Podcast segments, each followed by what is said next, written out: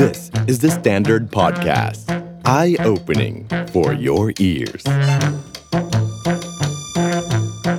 eight minute History. การที่จะเข้าใจเรื่องของความขัดแย้งครับระหว่างชาติพันธุ์ที่ใหญ่ที่สุดในสหภาพเมียนมาก็คือพม่ากับชาติพันธุ์อื่นๆเช่นกรณีของไทยใหญ่ที่ฉานกะเหรี่ยงเองก็ดีหรือชาติพันธุ์อื่นๆนั้นโดยที่ตัดตัวแปรของบริบทโลกและการล่าอาณานิคมของจักรวรรดินิยมแม้จะเป็นอังกฤษก็ดีญี่ปุ่นก็ดีคงไม่สมบูรณ์ครบถ้วนครับดังนั้นเอพิโซดที่สองนะครับของซีรีส์ความขัดแย้งชาติพันธุ์ในพม่านั้นเราจะพูดถึงบริบทในช่วงสงครามโลกครั้งที่สองครับซึ่งแน่นอนนะว่าณเวลานั้น British Burma อยู่ภายใต้การปกครองของอังกฤษในขณะเดียวกันครับจักรวรรดิที่อยู่ทางตะวันออกไกล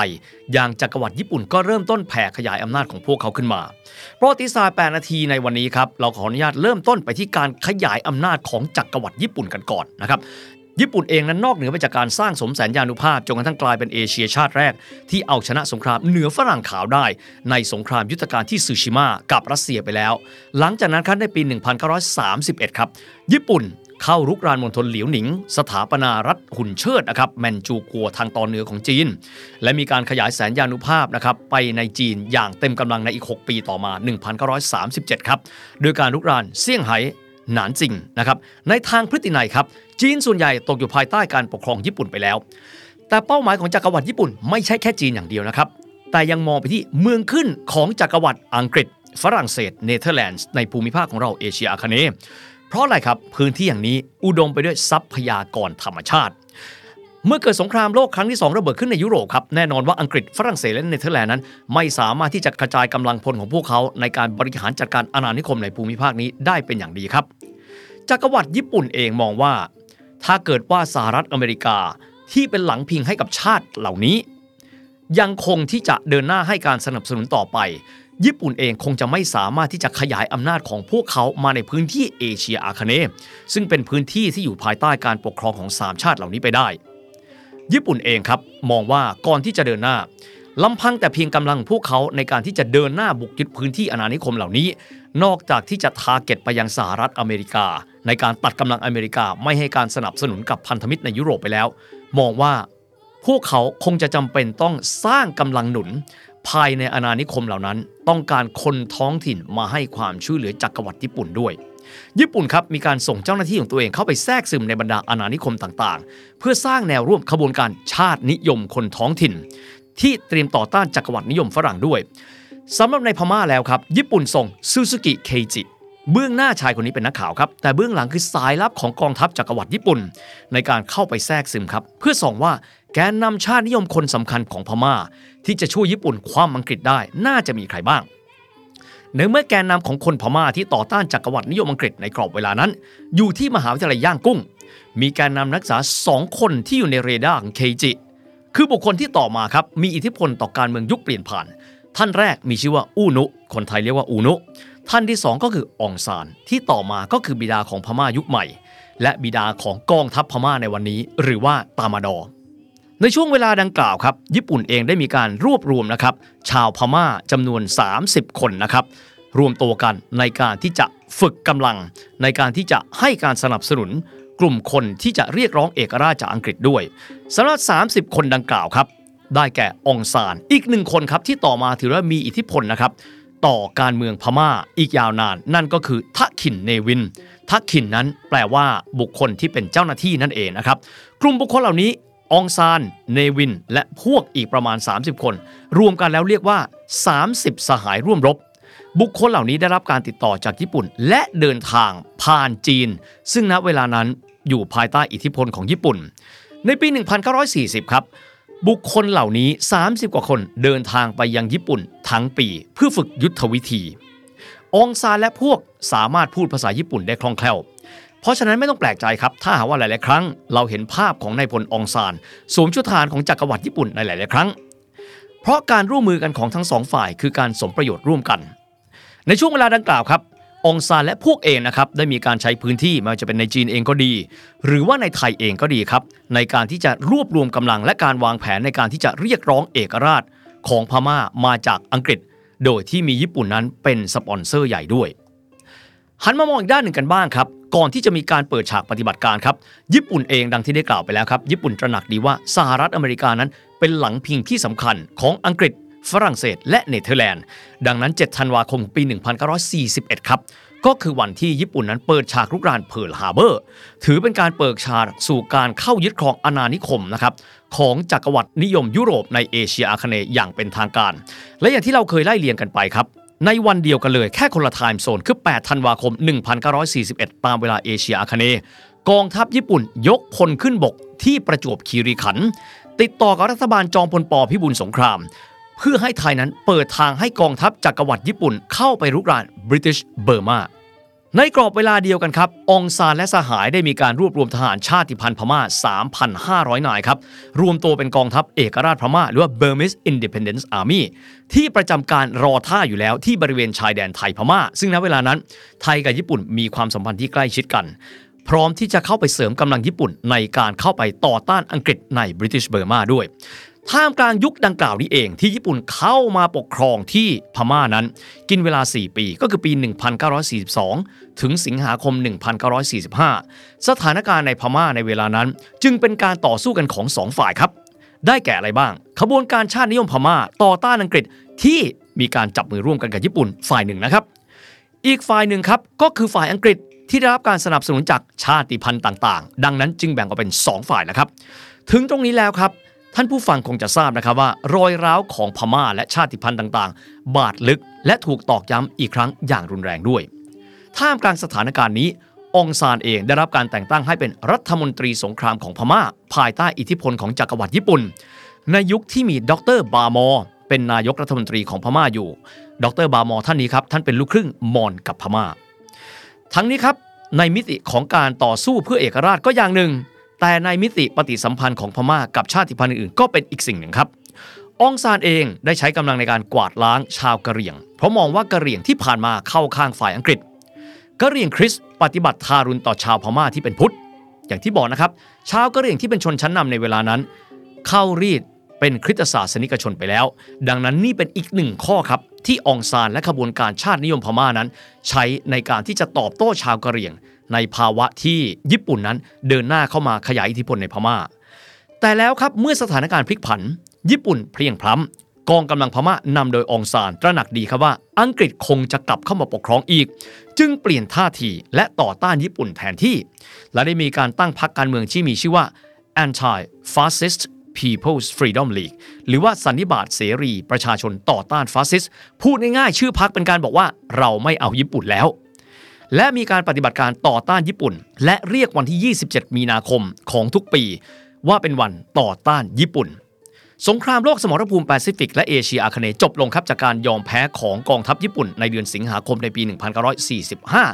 ดังที่ทุกฝ่ายคาดการเอาไว้สิ่งนี้เองครับนำไปสู่ดุลยภาพใหม่ของการเมืองในเอเชียอาคเนย์เพราะว่าอังกฤษฝรั่งเศสกลับเข้ามามีสถานภาพเจ้าอาณานิคมต่อไปเราไปดูกันบ้าง น, นะครับว่าแล้วทีนี้เจ้าอาณานิคมที่ นัมเบอร์เท็น Downing Street ทำเนียบนายกรัฐมนตรีของอังกฤษนั้นเขามองท่าทีของพวกเขาต่อการบริหารจัดการอาณานิคมในเอเชียอาคเนย์อย่างไรดังนั้นเราวาร์ปครับจากพม่าไปดูที่ลอนดอนกันบ้างครับย้อนไปนิดนึงครับว่าในช่วงสงครามโลกพวกเขา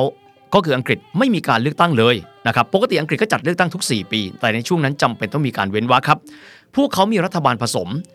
Conservative กับ Labour โดยมีนายกรัฐมนตรีก็คือวินสตันเชอร์ชิลล์และมีผู้นำของ Labour คือเคลเมนต์แอดลีย์เป็นรองนายกรัฐมนตรีสิ้นสงครามโลกที่สมรภูมิยุโรปในเดือนพฤษภาคมหนึ่งพันเก้าร้อยสี่สิบห้าครับวินสตันเชอร์ชิลล์นายกรัฐมนตรีอังกฤษผู้เป็นวีรบุรุษสงครามขอให้เลื่อนการเลือกตั้งออกไปจนกว่าที่ฝ่ายสัมพันธมิตรจะสามารถชนะสงครามเหนือญี่ปุ่นที่เอเชียก่อนแต่ว่าผู้นำ Labour คือเคลเมนต์แอดลีย์ไม่ตกลงครับก็เลยทำให้พระเจ้าจอร์จที่หกโปรดเกล้าให้มีการเลือกตั้งครับในปี หนึ่งพันเก้าร้อยสี่สิบห้า รูปการน่าจะเป็นว่าวีรบุรุษสงครามวินสตันเชอร์ชิลชนะการเลือกตั้งครับแต่ผลออกมาพลิกล็อกครับ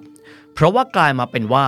ฝ่ายเลเบอร์พลิกกลับมามีชัยชนะเหนือคอนเซอร์เวทีฟแบบแลนด์สไลด์พวกเขามีที่นั่งมากกว่าเดิมเกือบหนึ่งร้อยที่นั่งใน House of Representatives ถามว่าหนึ่งร้อยคะแนนมาจากไหนก็คือคนที่เคยโหวตคอนเซอร์เวทีฟเทให้กับพรรคเลเบอร์ล่ะครับถามว่าทำไมจึงเป็นแบบนั้นคนอังกฤษส่วนใหญ่พูดว่า The war is over we need a new Britain การก้าวขึ้นมาเป็นนายกรัฐมนตรีแบบพลิกล็อกของเคลแมนแอดลีย์ครับเปลี่ยนนโยบายของอังกฤษครับเขาใส่ใจกับสวัสดิการและเศรษฐกิจภายในของอังกฤษมากกว่าการรักษาอาณานิคมเดิมของจักรวรรดิเคลแมนแอดลีย์ไม่ใช่ imperialist แบบเชอร์ชิลเขาไม่ใช่คนที่ต้องการจะสร้างจักรวรรดิขนาดใหญ่อีกต่อไปมีความหมายว่าเขาพร้อมที่จะปล่อยอาณานิคมเดิมให้เป็นเอกราชส่วนหนึ่งเลยครับเพราะการรักษาอาณานิคมคือการใช้งบประมาณมหาศาลตัวเขาเลือกที่จะนำเงินดังกล่าวมาใช้กับสวัสดิการของคนอังกฤษแทนที่เล็กน้อยนะครับตรงนี้แตกต่างไปจากฝรั่งเศสนะครับที่ยังคงยกกำลังพลไปตรึงกำลังในพื้นที่อาณานิคมเช่นการเข้าไปในเวียดนามและอัลจีเรียเพื่อรักษาอาณานิคมเหล่านั้นต่อไปดังนั้นจะพบนะครับว่าในยุคของเคลแมนแอดลีย์แล้วอินเดียกับปากีสถานก็ได้รับเอกราชจากอังกฤษในปีหนึ่งพันเก้าร้อยสี่สิบเจ็ดและแน่นอนครับพม่าเองก็น่าจะได้รับเอกราชในเวลาไม่ช้านานจากนั้นครับจากลอนดอนครับกลับมาที่ย่างกุ้งกันบ้างเมื่อสิ้นสุดสงครามโลกครั้งที่สองครับญี่ปุ่นแพ้สงครามไปแล้วลอร์ดลุยส์เมาท์แบตตันผู้บัญชาการทหารสูงสุดของกองผสมสัมพันธมิตรในเอเชียเล็งเห็นแล้วครับว่าบุคคลที่มีบารมีสูงสุดในบรรดาแกนนำขบวนการชาตินิยมพม่าก็คือพันธมิตรเดิมของชาวญี่ปุ่นนั่นก็คือองซานครับดังนั้นเขาจึงได้มีการเสนอนะครับไปยังสิบ Downing Street ก็คือที่ทำเนียบนายกรัฐมนตรีอังกฤษว่าการเจรจาเพื่อมอบเอกราชอังกฤษสู่พม่านั้นก็คือการที่รัฐบาลอังกฤษต้องพูดคุยกับนายพลองซานคนนี้ณเวลานั้นครับพลเอกบิลสลิมแห่งกองทัพอังกฤษเป็นผู้เข้าเจรจารอบแรกกับองซานก่อนในฐานะตัวแทนในการเจรจารับมอบอธิปไตยจากอังกฤษองซานได้รับการแต่งตั้งจาก British Empire ให้เป็นนายกรัฐมนตรีคนสุดท้ายในยุค British Burma โดยที่จะเป็นคู่เจรจากับรัฐบาลของเคลแมนแอดลีย์ในยุคนั้นครับอังกฤษเองมีพันเอกเรจินาลด์ ดอร์แมน สมิธเป็นข้าหลวงใหญ่อยู่ที่พม่า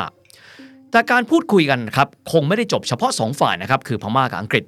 เพราะอย่างที่บอกตลอดมาเลยพม่าไม่ใช่เป็นประเทศที่มีเอกภาพในตัวเองแต่พม่าคือดินแดนที่ประกอบไปด้วยชาติพันธุ์หลักๆต่างๆอีกหลากหลายชาติพันธุ์ดังนั้นนอกเหนือไปจากเรื่องการรับเอกราชจากอังกฤษคงจะจำเป็นต้องมีการจัดประชุมระหว่างผู้นำของชาติพันธุ์พม่าและชาติพันธุ์ต่างๆเพื่อที่จะวางโรดแมพว่าในอนาคตนั้นพม่าจะอยู่ร่วมกันกับชาติพันธุ์อื่นๆอย่างไรสนธิสัญญาที่สองฝ่ายคุยกันครับว่าในเรื่องของเอกราชพม่าก็คือสนธิสัญญาที่มีชื่อว่าองซานแอดลีย์ที่ลงนามกันในนะครับปีหนึ่งพันเก้าร้อยสี่สิบเจ็ดใจความก็คือให้เอกราชกับพม่าพม่าเองจะไม่ร่วมเป็นส่วนหนึ่งของ British Empire ซึ่งณเวลานั้นเรียกว่า British Dominion พม่าเองครับจะมีเอกราชและสามารถควบคุมกำลังพลของตัวเองรวมถึงรายละเอียดของการถอนกำลังของอังกฤษต่อไปแต่อีกมิติหนึ่งอย่างที่บอกครับก็คือมิติการอยู่ร่วมกันระหว่างพม่ากับชาติพันธุ์อื่นๆครับถือได้ว่ามีความซับซ้อนและเผลอๆจะซับซ้อนมากกว่าการมอบเอกราชให้อินเดียกับปากีสถานซะอีกเพราะชาติพันธุ์ต่างๆครับในพม่าเองอาจไม่ยอมรับอำนาจของชาติพันธุ์อย่างพม่าอีกกรอบเวลาใกล้เคียงกันกับองซานแอดลีย์อะกรีเมนต์ในเวลานั้นครับสองสัปดาห์หลังจากนั้นก็คือสิบสองกุมภาพันธ์หนึ่งพันเก้าร้อยสี่สิบเจ็ดพม่านำโดยนายพลองซานและผู้แทนชาติพันธุ์ต่างๆครับอันได้แก่ไทยใหญ่จากรัฐฉานคาชินชินได้รวมประชุมกันนะครับที่เมืองปางหลวงบางคนอ่านว่าเมืองเวียงปางหลวงนะครับซึ่งก็เป็นพื้นที่ที่อยู่ในรัฐฉานนะครับไม่ใช่ที่ย่างกุ้งนะครับดังที่เคยบอกไปแล้วนะครับว่าฉานถือเป็นรัฐของชาติพันธุ์ที่มีขนาดใหญ่ที่สุดเลยในบรรดารัฐต่างๆนะครับของพม่าที่มิใช่พม่าณเวลานั้นอังกฤษส่งสสเลเบอร์จากมิดเดิลสบรอว์ที่มีชื่อว่าอาร์ทัวร์บัตตัมลีย์เป็นผู้สังเกตการจากฝ่ายอังกฤษด้วยเอกสารฉบับนั้นติ่งไว้นิดนึงนะครับถ้าไปดูท่านจะเห็นออริจินอลเป็นภาษาอังกฤษไม่ได้มีฝรั่งมาเกี่ยวข้องด้วยนะครับเพราะเป็นกิจการภายในของสหภาพพม่าไปแล้วแต่น่าสนใจก็คือข้อตกลงนั้นถูกเขียนขึ้นเป็นภาษาอังกฤษสาเหตุเพราะว่าชาติพันธุ์อื่นๆมิได้ยอมรับภาษาพม่าเป็นภาษากลางไงล่ะครับสัญญานี้ครับสัญญาปางหลวงว่าด้วยเรื่องการอยู่ร่วมกันของพม่าและชาติพันธุ์ต่างๆในช่วงที่พม่านั้นกำลังจะเป็นรัฐเอกราชใหม่ว่าจะอยู่ร่วมกันอย่างไรสำหรับชาติพันธุ์ที่เป็นผู้ร่วมเจรจาได้แก่ฉานคาชินชินหนึ่งในข้อตกลงคือการระบุเอาไว้ครับบอกว่าชาติพันธุ์เหล่านี้สามารถที่จะถอนตัวจากสหภาพก็คือสหภาพพม่าได้ภายในเวลาสิบปีกล่าวคือตั้งแต่ปีหนึ่งพันเก้าร้อยห้าสิบแปดพวกเขาตัดสินใจได้ว่าพวกเขาจะออกจากสหภาพพม่าหรือไม่เจรจากันจบแล้วครับสัญญานี้ ก็คือสัญญาปางหลวงคอนเฟรนซ์มีผู้ลงนามในสัญญายี่สิบสามคน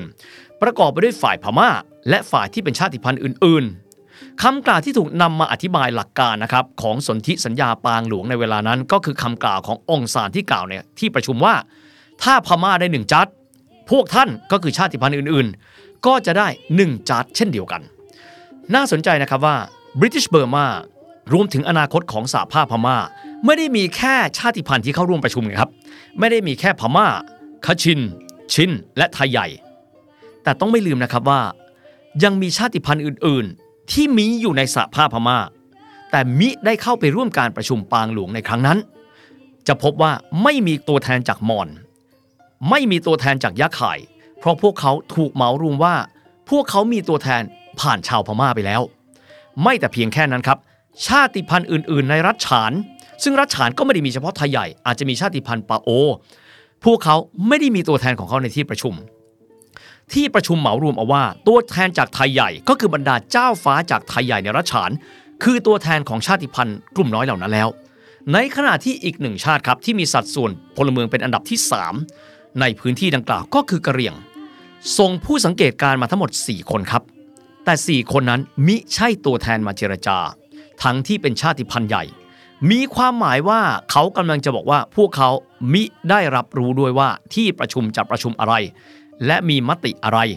มติในที่ประชุมนั้นมิได้มีสภาพบังคับผูกมัดพวกเขาเพราะพวกเขาไม่ได้ต้องการเป็นส่วนหนึ่งของสหภาพพม่าที่กำลังจะเริ่มต้นขึ้นอย่างเป็นทางการหลังจากที่ British Burma ได้รับเอกราชโดยสมบูรณ์จากอังกฤษแล้วสิ่งที่พวกเขาต้องการหนึ่งเดียวในเวลานั้นคือเอกราชของชาติกะเหรี่ยงรัฐเอกราชของชาติกะเหรี่ยงหรือกอทูเล